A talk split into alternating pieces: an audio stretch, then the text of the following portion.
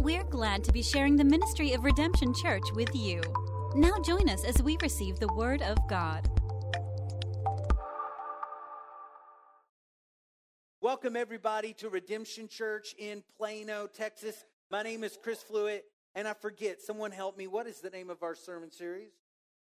Oh, thank goodness. It's called Nobody Left Out. Y'all remember, that's good. We are in the sixth week of our sermon series called Nobody Left Out, and I trust that you're enjoying reading along with us in this 40 day devotional. Anybody enjoying it? I hope you're enjoying it. A little, little nod of the head, all right? Good. It's a book by uh, author author Michael Murray. You can check that out just about anywhere. Amazon has it. They even sell it in back alleys. You just go, "Hey, do you have nobody left out?" And they're like, "Yeah," and they've got a whole it's kind of it's a black market thing. It's amazing. Tonight I want to talk to you about the man blind from birth. You knew it. Blind from birth. Somebody say blind from birth. Now this this story is amazing and it takes up an entire chapter. It takes up the whole chapter of 9 of John. John chapter 9. If you got your Bibles, go ahead and turn there with us. John chapter 9 is a short story but it gets complicated and then it becomes a long story. You ever have a story that that should have been way simpler than that? I have those stories all the time. They're my sermons. They just they should have been way more simple than they ended up. So it becomes this full chapter epic when we include the misunderstandings of people. Raise your hand if you've ever been misunderstood. Oh, let let it be said that the misunderstandings of people make every chapter of our life tediously longer than they need to be. Oh, if only somebody could understand me. That's one of the great desires in the world. Everybody wants to be understood. When you are uh, every so in an argument or in a discussion, just calm down a little bit instead of trying to be understood for a moment, try to understand. And I think you'll go a lot further in that conversation. Let's look at John chapter 9, beginning at verse 1. As he went along, he saw a man blind from birth. His disciples asked him, Rabbi, means teacher, who sinned, this man or his parents, that he was born blind? So we have the disciples of Jesus. These are his bros. These aren't just uh, people passing on the street, these are his disciples. They see a man that is born blind. Now, wait, how did they know he was born blind? There must have been a little bit of talk about this guy. What do you think? Yeah, he probably didn't wear a sign that said blind from birth. They could tell he was blind, but how did they know he was blind from birth? There had to be some talking around there. And they assume if he is blind from birth, then someone must have sinned. They jump straight to that. Notice that. Someone must have sinned. And they're asking Jesus in the presence of the blind man, mind you. Now, this gets awkward. Picture this. All right. The blind man is right here, and they're Jesus is right here. The disciples are right here. And they're like, hey, see this man burn, burn blind? See him? Who sinned? Now I want to point out to you that the man is blind, not deaf. Hey, is this no good blind man a no good sinner? That's what they're doing. so this this blind man who can hear fine, he absolutely hears this interaction. And let me tell you, it is likely not the first time he heard himself discussed like this. At the heart of the disciples' misinformed, misunderstood question is a useful question that I wish the disciples would have asked instead. That, asked, that, that, that question is this Why is there suffering?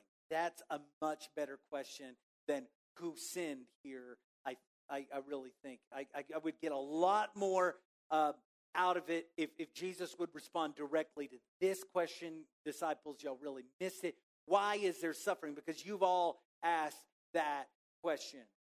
You see the bad news on TV, and you're like, why, God, is this happening? You hear about innocent children that are hurt, and you're like, why, God, is that happening? I could understand if bad things were happening to the Philadelphia Eagles.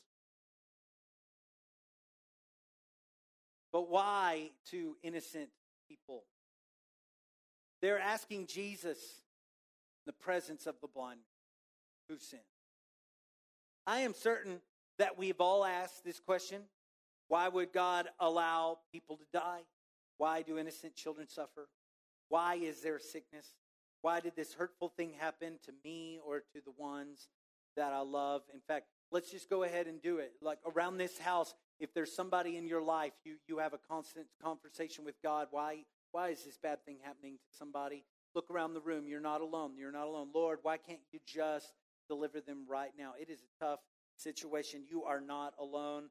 Sarah and I have our own situations and, and people that we're uh, our hearts um, for prayer, and we're praying for some of you, and we should all be lifting up every all of our needs together. Amen.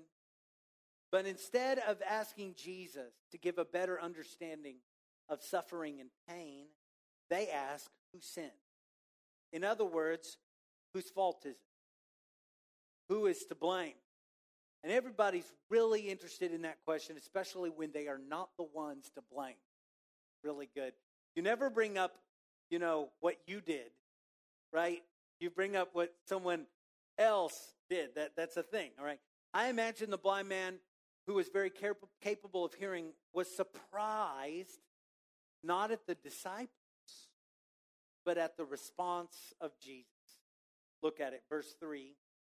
Neither this man nor his parents sinned, said Jesus.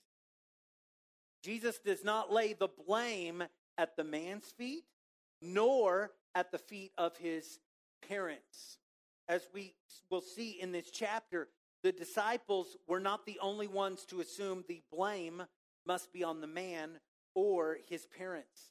In fact, it was widely a widely held belief that suffering, especially from birth, was caused by someone's gross sin.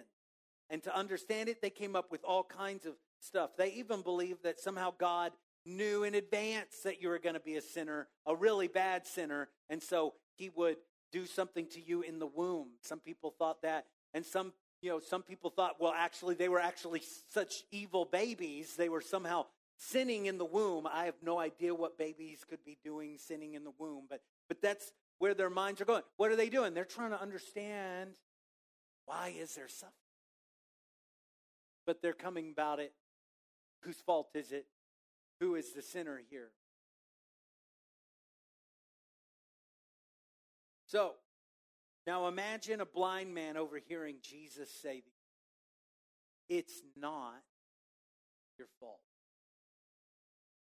I have no idea if the blind man had ever heard this before, but I would tell you that it's very likely nobody had ever told the blind it's not Maybe it's been a long time since you have heard that. Maybe you've never heard that about a certain situation in your life. Maybe that's what you need to hear today. You're going through something difficult, you're experiencing suffering that is totally beyond your control. You didn't cause it. Maybe your child is born with a condition. Maybe you're born with a disability. Maybe you were born into a family that abused you. You cannot control any of those things. I think Jesus would have you know it's not your fault. It's not your fault. Listen, you might have a whole group of people yelling, pointing, telling you it's not your fault. Write that down for a moment. Listen, I believe Jesus would tell you exactly what he told this blind man. It's not your fault. Plenty of things in life are our own fault, but not everything. Don't you dare think that everything is your fault. Jesus does not want you to beat yourself up over these kind of things. And Jesus does not want his own disciples to beat you up either. I'll say that one more time. Jesus does not want his church to beat you up either. Jesus doesn't want a Christian who sits near you in the building to beat you up either. And that's why he stands against his disciples and he tells them something that made them go, What? He stood up and said, Neither. You got it wrong. You want to know who sinned? I'm telling you, you are barking up the wrong tree. That's actually Greek. It says it that in the Greek.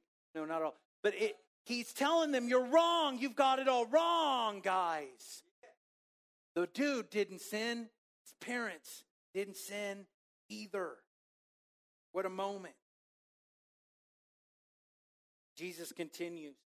Verse 3 Neither this man nor his parents sin, said Jesus. He goes on, but this happened so that the works of God might be displayed in him. There are some who use this verse to preach what I consider to be a, a gross message. We can talk about it anytime you want to. We can have coffee, hammer it out. Some use this verse to say God causes people to be born blind so that he can heal them. Well, you consider that a little bit? I can see why they get that from this verse. I can see that. But some people take this to go, God made this man born blind so that decades later he could walk up and heal him. So I want you to imagine a person who causes a problem so that they can fix the problem and receive the credit for being a problem fixer. They are not the problem causer. They are, sorry, they are the problem causer. They are not really the problem fixer. By the way, politics is very much built on this very premise, right? They create a problem, then they say, send us back to Washington so that we can fix it. Happens all the time, right? Then throw us a parade, we fix the problem. Like, wait, wait, I thought you caused that problem. But I digress. I do not hold to a belief that God afflicts a man with blindness so that God can later be adored as a healer. I want you to tell you that. I believe that. I do not believe that God causes this awful thing so that then he can walk up and go, Oh, this awful thing, let me fix it for you. So I've got some discussion on that. I've got it in my notes. I'll, I'll pop it up there. It goes into Greek. We're going to move on. But this is really important to me. I want you to know Jesus Christ is ever bit as glorious as the Word of God says he is. And there is nothing about Jesus you ever have to hold your nose about and go, Ooh, I don't like how that smells, but I'll try to worship him anyway. I want you to know if there's something that looks off with Jesus, I'm telling you, it's your translation, it is your understanding of the scripture. He is wonderful in every single way. He's not a problem causer, he's a problem fixer. So, without getting into a long, drawn out argument on one verse of scripture, let's all agree that Jesus is pointing our attention towards the works of God. That's what he is pointing us to here the works of God. Jesus walks up to a problem and rather spend time lecturing us on the problem. I don't need a lecture on my problems. I know I got them. Instead of doing that, Jesus comes and he talks about the works of God and then he does the works of God. Somebody say the works of God. My Christian brothers and sisters, maybe the world needs to see the works of God instead of receiving our lecture on who sinned. Let it hang. Let you feel that for a moment. Maybe what the world really needs to witness and feel and experience is the works of a God of love rather than us wagging our finger at, look at what you've done. That's why all of this is the way it is. It's all you guys' fault. Right? Y'all with me on that? There was an earthquake in Haiti in 2010, and a well known Christian named Pat Robertson said that the suffering was caused by the pact the nation had made with the devil in the early 1800s. Maybe you remember this? Not the 1800s part, but the 2010 part. And this is exactly the issue that we're reading in, in John chapter 9. There is this devastation in Haiti. And he says, well, it's all their fault because people they don't even know in the 1800s, 200 years ago, did this awful thing, and now they're paying the price for it. Listen, can I tell you something? This is, you can, we can talk about the theology of all this, but here's something I know, Ashley, and I know we can all agree on. Here it is. The Haitians did not need a lecture at this point in time. Save your lecture. We're trying to pull children out of rubble. Oh, come on. They don't need a lecture right now on who the sinner is, just like the blind man didn't need a soapbox sermon on who sinned. Instead, the earthquake in Haiti, like the blind man, it served as an opportunity for somebody to reveal the works of God. It was an opportunity for somebody to reach into their wallet and say, I'm going to send money for food. I'm going to find a way to send help over there. I'm going to fall down on my knees and pray. I'm a Christian in Haiti and I am totally not in the majority. I'm totally in the minority, but I am going to get my hands dirty and I'm going to try to pull people out of this situation because I want the works of God to be revealed. Pastor, for a moment, could you not lecture somebody on the sin? And could you get your hands dirty doing the works of God. Somebody say amen if I'm around the right lines. Anybody think I am? To the young woman who had an abortion, we don't condemn you. We want to know how can we help you. We want to see the works of God done in your life. And don't you let anybody tell you that the works of God can't be done in your life. There is no sin, there is nothing that you could ever do that would stop the works of God from being done. Oh my goodness. To the refugees in a foreign land, we should not point our finger at and at you in accusation, but we should embrace you. You are the opportunity that we've been praying for. You are the opportunity to see the works of God being done. Don't you know that when you help someone, it's the works of God? The works of God are healing, so go heal someone. The works of God are feeding someone, so go so feed someone. The works of God are comfort, so go comfort someone to the person who is watching online because you do not have the courage yet to walk into a church building because of all your past mistakes. Can I tell you something? We want to meet you not so that we can throw stones at you. We want to meet you because we want a front row seat to the works of God being done in you.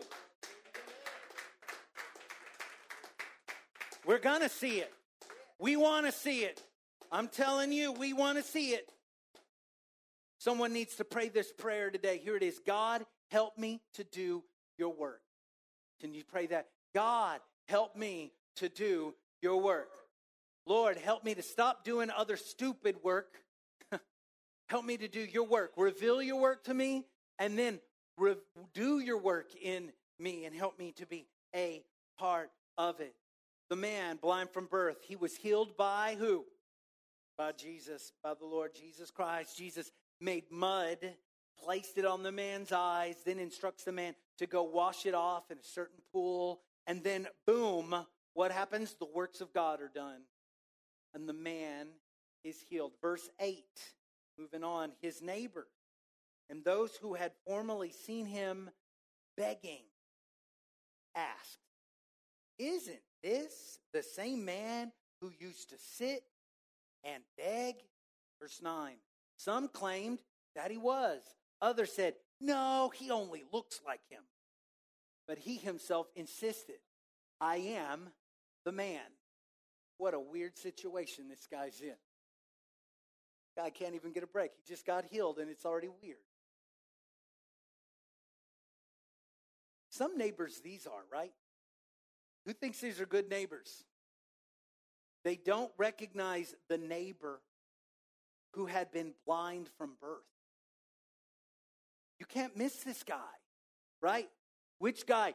The blind one? You know, the one tapping around everywhere, the one that's holding on somebody, the one who bumped into you, but he couldn't help it because he didn't know you were there because he's blind. It's not hard to find the blind guy. It's the blind guy. And it's not just the blind guy, it's a blind guy from birth. He was blind as a baby. You saw him running around. He kept running into walls, trying to run with all the kids. It was crazy. Maybe the neighbors are the ones who should get their eyes checked. They can't understand who this guy is. Who is this the guy? It looks like him. No, it doesn't. It's surely not the guy. They were commanded, these were Jews, they are commanded to love their, say it again, love their neighbor. Who thinks they're doing a good job of that? love their neighbor. They can't even identify their neighbor. Jesus had not changed the way the man looked. Do you get this? it's not like, I'm going to heal your eyes and give you high cheekbones. He didn't do this. the guy looked exactly the same, except he could see. That was the only thing about him. And it, he didn't make him taller, he didn't change his wardrobe. Yet Jesus only changed one thing about the man. And the one thing Jesus changed was the one thing his neighbors identified about him. It was his label. Everyone said label. You see, they didn't know what he looked like. They didn't even know his name. They didn't know a thing about him. They just had a, a label for him. What do you call the blind man when he's no longer blind? These neighbors only identified the blind man by his disability, by his weakness, by his frailty, by his past. Verse 10 How then were your eyes open? The neighbors asked. He replied, the man they called Jesus made some mud, put it on my eyes. He told me to go to Siloam and wash. So I went and washed. Then I could see. Verse 12 Where is this man? They asked. I don't know, he said. So it seems like these neighbors don't know Jesus either. Who? Where's this guy? They are asking a guy who's been able to see for five minutes, can you direct us to Jesus?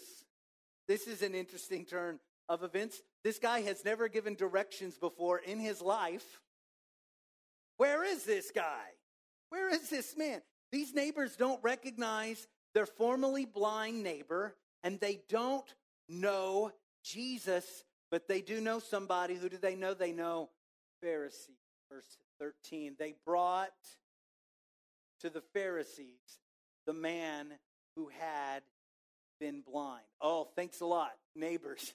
so they don't know the blind man, they don't know Jesus, but they know these guys. And we've talked about them the last few weeks. If you don't know what a Pharisee is, we can talk uh, about that. Uh, if you don't know, if you don't know a Pharisee in your life, I want to suggest very loving that you might be a Pharisee. It's like, yeah, yeah. It's like that saying at a poker table if you don't know who the sucker is, you're probably the sucker. It works that way a little bit. If you don't know who the really judgmental religious person is that thinks they're better than everyone else, if you don't know who that person is, you, you might want to look in a mirror. You could be that person. Y'all get that? Y'all get that about that? All right. So, yeah, all right. Pharisees are always closer than you think. They're, they're around. And these neighbors feel like they need to get to the bottom of this miracle. And instead of wondering, why is there suffering? They are pondering, why is this obvious sinner not suffering anymore? Thus, the neighbors called the theology police. Everyone say theology police. Dump da dum, dump da dum da dum. Big, big lights on a car driving up. Dum da da, dragnet. Dum da dum da da. It's the theology police. They are here. Have you ever had a run in with the theology police? Anybody have a run into the theology police? Yeah, yeah, yeah, yeah. In fact, that's one of our, our major things at uh, our connect groups. We always make sure uh, to put down, we try to fight. You are not there to correct everyone's theology. You're not a theology police. Everybody is welcome. In fact, you are able to open up at a connect group and say things that are not true. And we love you so much. We're just going to walk with you as we walk closer to Jesus. We're not there to be like, um, actually, you know, and just define everything, right? Actually, you said that Hebrew word wrong a little bit. It's it's Yeshua. All right. So these neighbors, these neighbors have brought this man to the theology police. When your testimony, when you tell your testimony to others, they usually rejoice. But the theology police skeptically pull your testimony apart until they find something incorrect. Just pull it apart. They look under a microscope. These Pharisees started to investigate the miracle. They wanted to disprove the miracle. Even more so, they wanted to disprove the miracle giver, the Lord Jesus Christ. They quickly discovered that the miracle took place on what day? Anybody remember? The Sabbath day. It's the day of rest. Verse 14. Now, the day on which Jesus had made the mud and opened the man's eyes was a Sabbath. Verse 15. Therefore, the Pharisee also asked him how he had received his sight. He put mud on my eyes, the man replied, and I washed, and now I see. Instead of the theology police being amazed, instead of them, I don't know, giving glory to God that this man is healed in an amazing way. Wow, we always felt so sorry for this guy. And now this guy, he's going to be able to be a part of society. No, instead of instead of any of that, they declared a law has been broken, just like a, policeman, you know, judging the law right here. So they're the theology police, and oh, there it is. A law has been broken. The Sabbath day is supposed to be a day of rest, and no work was supposed to be done on the Sabbath. And they could quote chapter and verse of the rules and regulations of Moses.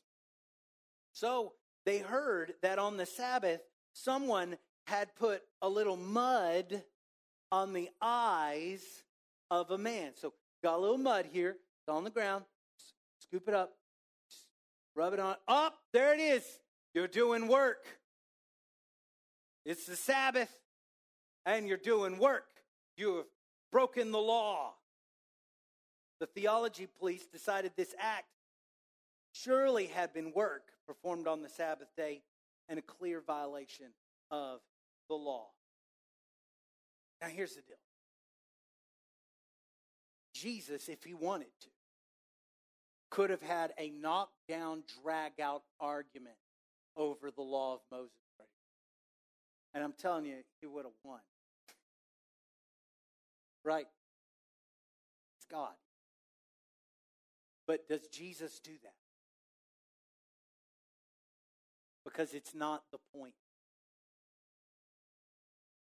We're getting into all these theological arguments all the time. I can't stand it. I've seen it so much in church. Drives batty. Christians can't get along because Somebody believes Adam had a belly button. Somebody said he obviously didn't have a belly button. That's an actual thing. Churches have actually split over such things, Courtney. It's happened. Theology police everywhere. Can I tell you, Jesus doesn't focus on any of those things in this story.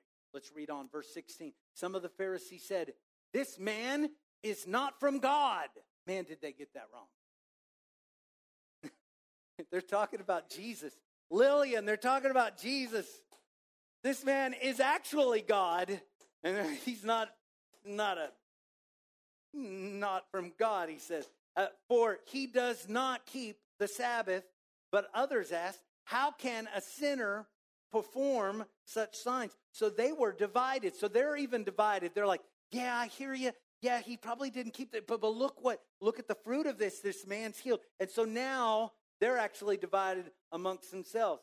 Jesus divides. Do you know that? I, I want to think that Jesus just brings everybody together for a picnic and we all have, you know, some potato salad and some sandwiches and we're all just happy together. No, Jesus said, I've come to bring a what? A sword. I've come to, to divide. And right here, even among the Pharisees, he divides. I'm going to tell you, Jesus divides. Still today, the subject of Jesus is divisive. To invoke his name and to declare his teachings in the public square, it will divide people. And you see it, you see it all the time. The Pharisees are divided, which leads them to try a different tactic. They're like, oh my gosh, we're going to split right here. We're going to have a their own little church split over, you know, this situation. So they change their tactic. What's their next tactic? Verse 18. They still did not believe that he had been blind. What, what, read that right. They still did not believe that he had been blind and had received his sight until they sent for the man's parents. They're sending for who? His parents. All right. Uh, so, verse 19. Is this your son? Now they're trying to disprove this man that he doesn't even exist. This is where they're going with it. They asked him this. They, they asked the parents this Is this the one you say was born blind? How is it that he can now see? Just imagine like a really corny crime drama in the courtroom, pulling their witnesses, verse 20. We know he's our son. the parents answered. It's hard to argue with that. Yeah, that's our boy. Yeah. Lucas, what you done now? Right? The parents answered, and we know he was born blind. So they tried, the Pharisees, the theology police, to disprove that the man born blind was ever really born blind. What a tactic. They're running out of options. Perhaps he was just pretending from birth to be blind. Maybe as a toddler, he was just pretending. So they asked his parents silly questions like, Is this your son? And was he really born blind? The parents continued, verse 21. But how he can now see or who opened his eyes we don't know. Ask him. He is of age. He will speak for himself. His parents said this because they were afraid of the Jewish leaders who already had decided that anyone who acknowledged that Jesus was the Messiah would be put out of the synagogue. Verse 23 that was why his parents said, He is of age. Ask him his own parents are so worried about the power of the Pharisees. They're like, uh, let's just, uh, go ask our son. We're out of here. Leaving their son without any defense other than, yeah, that's our that's him. We know him. The parents are reluctant to answer all these questions. Anyone who acknowledged Jesus as Messiah would be put out of the synagogue. Say synagogue. The theology police would disfellowship this family from the community. And so the parents were careful not to say how their son was healed. Can I just suggest to you they probably knew? Can I just suggest to you that the boy probably went straight home and told them? They probably were all rejoicing. And they were probably like, Tell us everything, son. But now, in this religious context, I'm telling you, religion can be a weird thing. Religion can be a, a, a, gross thing. And this is a gross thing here. The way they're treating these parents, the way they're treating the miracle, the way they treat Jesus, and now causing the parents, the way the parents are treating their boy, it's gross. Religion is not the same as relationship. Can I tell you that religion is not necessarily, we can just come into a room and have a bunch of religion. We can go through the motions. We can sing the song. You can hear the thing. We can pass the plate. And then we go, all right, I'll see you back here next Sunday for the next religious hour. And then we'll do that. And you can do that. And people do that all the time. And people can go their entire life in a church religious atmosphere and never know Jesus. There is a big difference between religion and relationship. Can I tell you, religion gets gross and it gets weird, but, but Jesus is not gross or weird. Even when he's rubbing mud on your eyes, God, Jesus is not gross and weird. He's a healer. He is full of love and he's full of compassion and he's everything that you need and he's wonderful. Ah, if only those religious theolo- theology police would have realized this about Jesus, they could have met him too on this day. Verse 24. A second time, they summoned the man. So this is the Pharisees. They're asking the man who was formerly blind. Give God, give glory to God, they said, by telling the truth. They just called him a liar. You see this? Now, why don't you tell the truth? Give God some glory, you know, good sinner, they said. So we know this man is a sinner. So now they aren't talking about the man born blind. They're talking about who? Jesus. Uh, these guys are not so sharp. They told us he's not from God, and now they're telling us that Jesus is a sinner. These guys, they got it all wrong. Religion can get it absolutely wrong. Jesus is a sinner. No, Jesus is without sin, but he dies to take on the sins of all the world. You got it exactly wrong.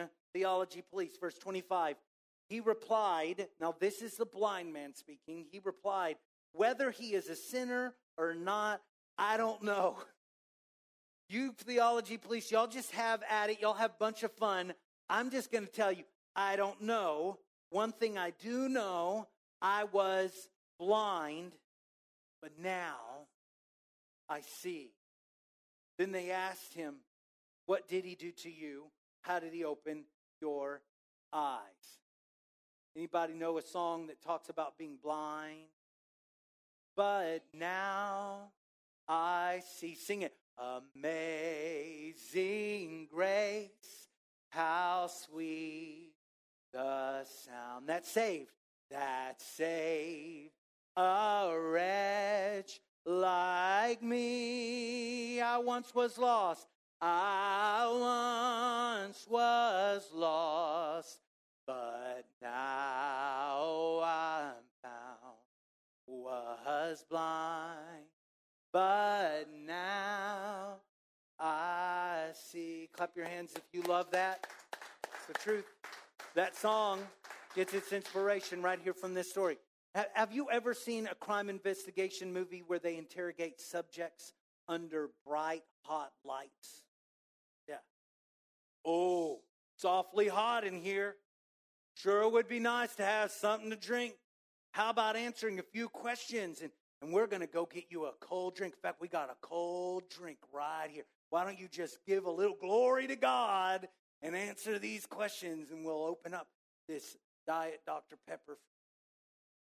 That's what the theology police are doing. They're grilling him and they're making it uncomfortable and they're bringing him back a second time and they're asking him the exact same questions and they're putting all this pressure on this guy. I want to remind you the neighbors did not know the man nor Jesus. The theology police did not know the man, nor did they know Jesus. The Pharisees only knew what they wanted to disprove. They wanted to disprove Jesus. So they asked the same questions over and over again. They asked who, and they asked how, and they kept asking it, hoping to get a different response so they could catch him up in a lie, just like all the big crime dramas. Now, a Pharisee will walk up to a miracle and ask, Is it really God? Undeniable miracle. But they'll ask, Is it really God? And they will ask, How did it happen? We've got to know how it happened. These are the same guys that say, Let's give glory to God and they've got a miracle and they don't want to give any glory to God. How did it happen? How did it happen? And most certainly, the Pharisees will never praise God. You can picture, you can find a Pharisee quickly by those three things. They'll always ask endless questions. Is it really God? How did it happen? And they will never give praise to God. It is okay to ask questions. It is okay to wonder how, who, and why. Absolutely. But I want to tell you today, it is not okay to strip others of their faith. Not okay. That's a gross thing. Don't you ever do it. It is not okay to conclude that God is anything but praiseworthy.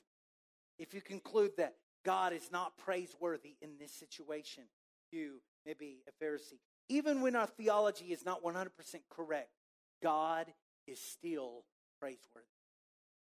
Even when I say something that's not correct, God is still praiseworthy. My goodness, I've seen that religious spirit, seen it get a hold of people. Some people, they'll be preaching with me, and then I'll say something they don't like, and they'll be like, hmm. Won't get anything out of them the rest of the night because they, they're mad about how I, I mentioned some biblical thing. That's a Pharisee thing. Can I tell you, it, God's praiseworthy has nothing to do with this dunderhead in the pulpit. God's praiseworthy because he is God.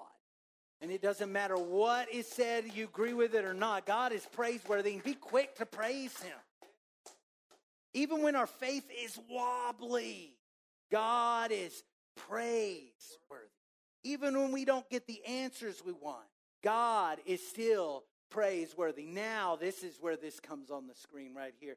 I want you to know this. Any theology, doctrine, or belief that does not bring you to a greater understanding of God's worth is false.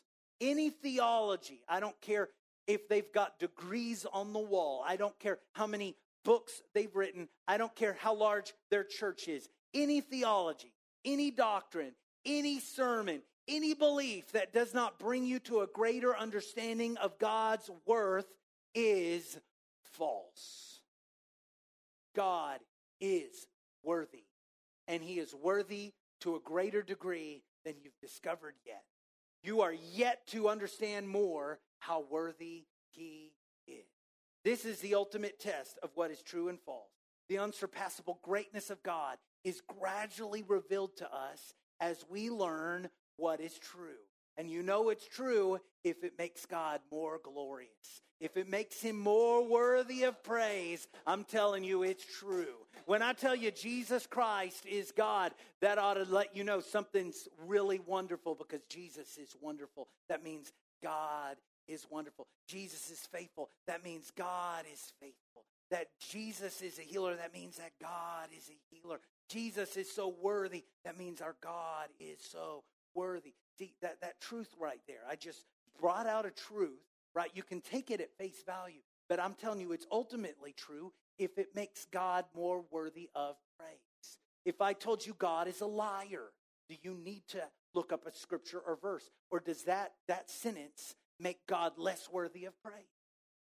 It makes him less worthy of praise. I don't have time for that. Let's get that right out of here. God won't just forgive anybody. Do I need to show you a scripture on that? Or does that paint God as less worthy and less faithful and less wonderful and less full of love?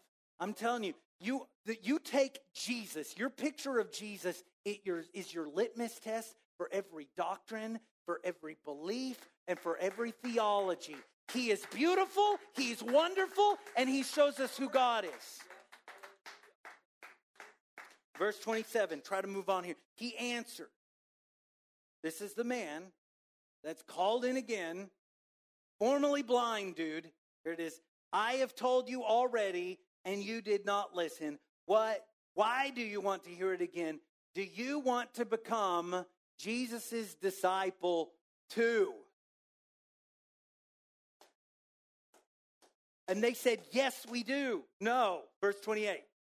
They get angry. Then they hurled insults at him and said, You are his fellow disciple. You are this fellow's disciple. You're a disciple of Jesus. Now we get it. Where they go? Wrong again, right? We are disciples of Moses. Verse 29. We know that God spoke to Moses, but as for this fellow, we don't even know where he comes from. That's a dig at his parent. His mother is Mary, but his father is God. We can't prove who his father is. So they are both insulting the man formerly blind and the healer of the man. So now everyone loses their patience in this story. Now it gets real interesting. Get your popcorn ready. They're about to blow up. They're about to come to blows. Here it is. The formerly blind man has had enough of these silly questions. If the Pharisees refuse to believe he was ever blind, then what good is it talking to them at all? Like I side with the blind man here. So the blind man lets them have it and he gives them this sideways comment. Why do you want to hear it again? Do you want to become his disciples too? Are you guys thinking of converting? The formerly blind man asks one question. I want you to get this.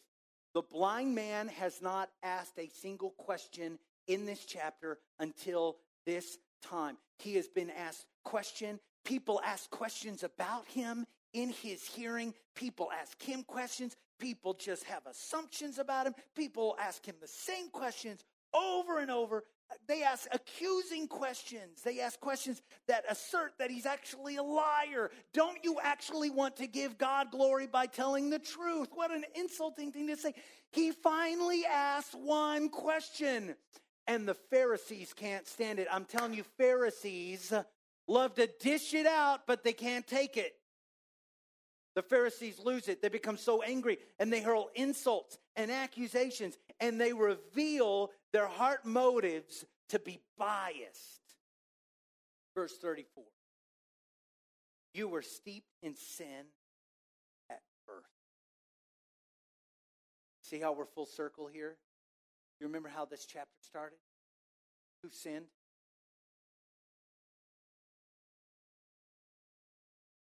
They said, How dare you lecture us? Sinner. They threw him out. Sinner. Get out of here, sinner. They too blamed his suffering on his sin from birth. See that?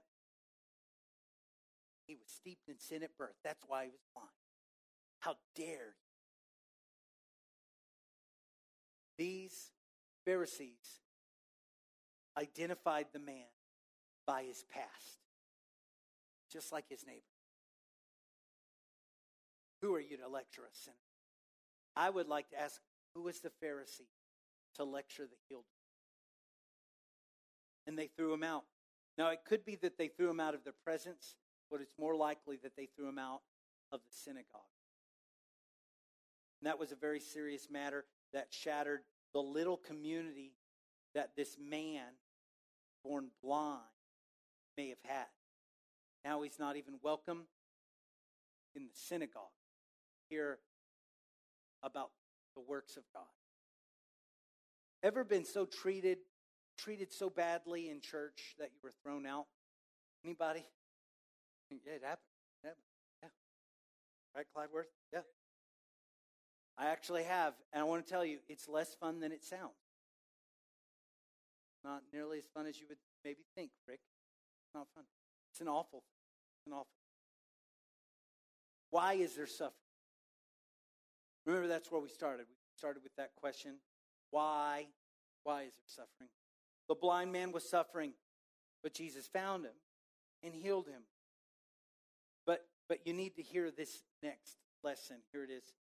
You're never quite free from suffering in this life. I don't mean to put you down on that, but we know very well that you get out of one problem and it seems like you get into the next one, right? You might have a weekend off, but sometimes it's like bam, bam, the next thing, right? I mean, you can get in a car wreck one moment, lose your job the next moment. You can get sick the next moment get a call that someone else is sick the next moment. You, you and let me tell you, there there are wonderful Christians out there that they suffer, and some of them are in this room. You're never quite free from suffering in this life.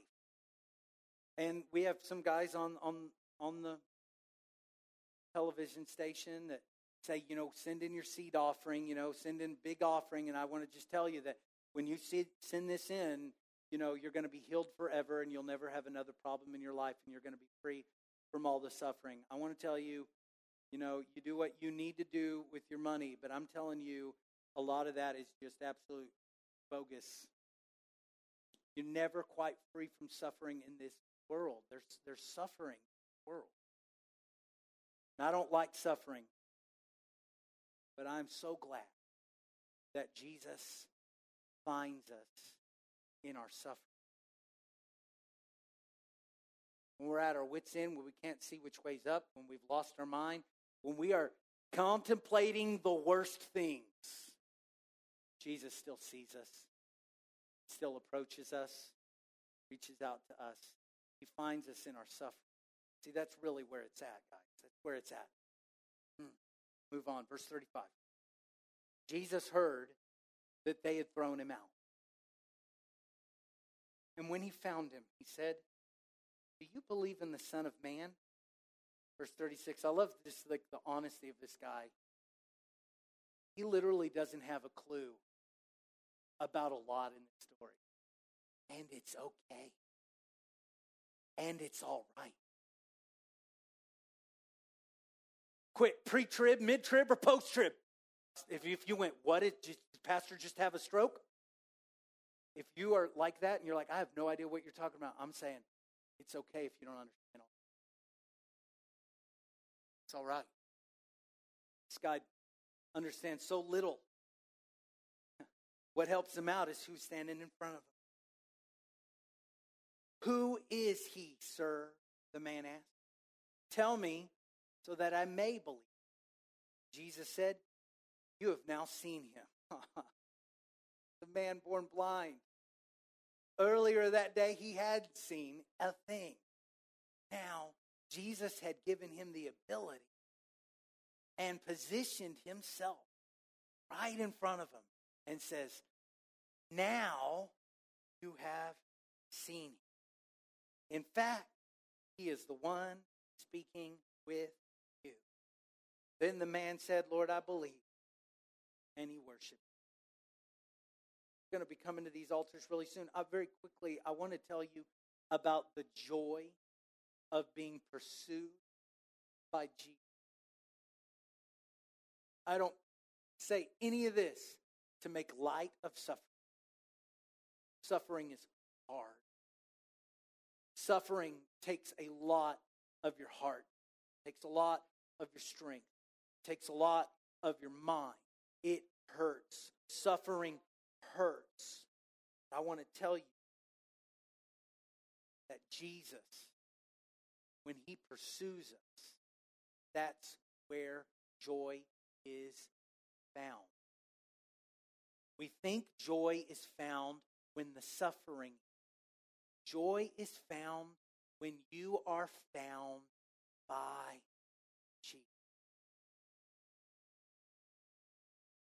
Aren't you glad that Jesus is not theology? Does not invite you to his theology school. It's accredited, by the way, four years. It's going to cost you $30,000. No, ways of the Lord, a little piece of paper that says that you know the Bible. He does not invite you, you know, to come, you know, just teach you a lesson, show you where you're wrong, and then he's going to grade you accordingly. No, Jesus doesn't invite you. He invites you to know him. Isn't that what he did with this man? I want you to see this. The blind man didn't know much. He didn't have an answer to most of the questions posed at him in this chapter. But he did know Jesus. Did see, did hear Jesus. Jesus had rubbed that dirt on his face, told him to wash, and when he did it, Jesus opens the blind man's eyes twice in this chapter. He opens the blind man's eyes of physical blindness. But Kathy, right here at the end, when he looks up at Jesus and sees a person who loves him and cares for him and is not tearing him down, is not saying it's your fault, is not saying you're a no good sinner, and is actually saying, Look, you now see the Son of God. Now hear the Son. Jesus opened his eyes spiritually. He opened his eyes twice. I want to tell you, Jesus might want to open your eyes more than once. I don't know what it is in your life that needs to be opened. A physical thing, it could be a spiritual thing, it could be emotional thing, it could be a financial thing, it could be a relationship thing, it could be it could be a wrong theology thing, it could be any of those things. God wants to open your eyes, but He, he wants to open your eyes maybe in more than one kind way. So when He opens His eye that second, He begins worship falls down at the feet of Jesus and he worships him. I want to tell you today there was uncertainty in this story, but uncertainty is not the issue. There was suffering in the story today. I want to tell you suffering is not the issue. It's not your issue either. Your uncertainty and your suffering is not the issue. Here is the issue. Seeing Jesus, knowing Jesus is real issue. I want to say that one more time. Seeing Jesus, knowing Jesus, the real issue. I'm going to open these altars. I want to tell you that those are blind from birth are welcome.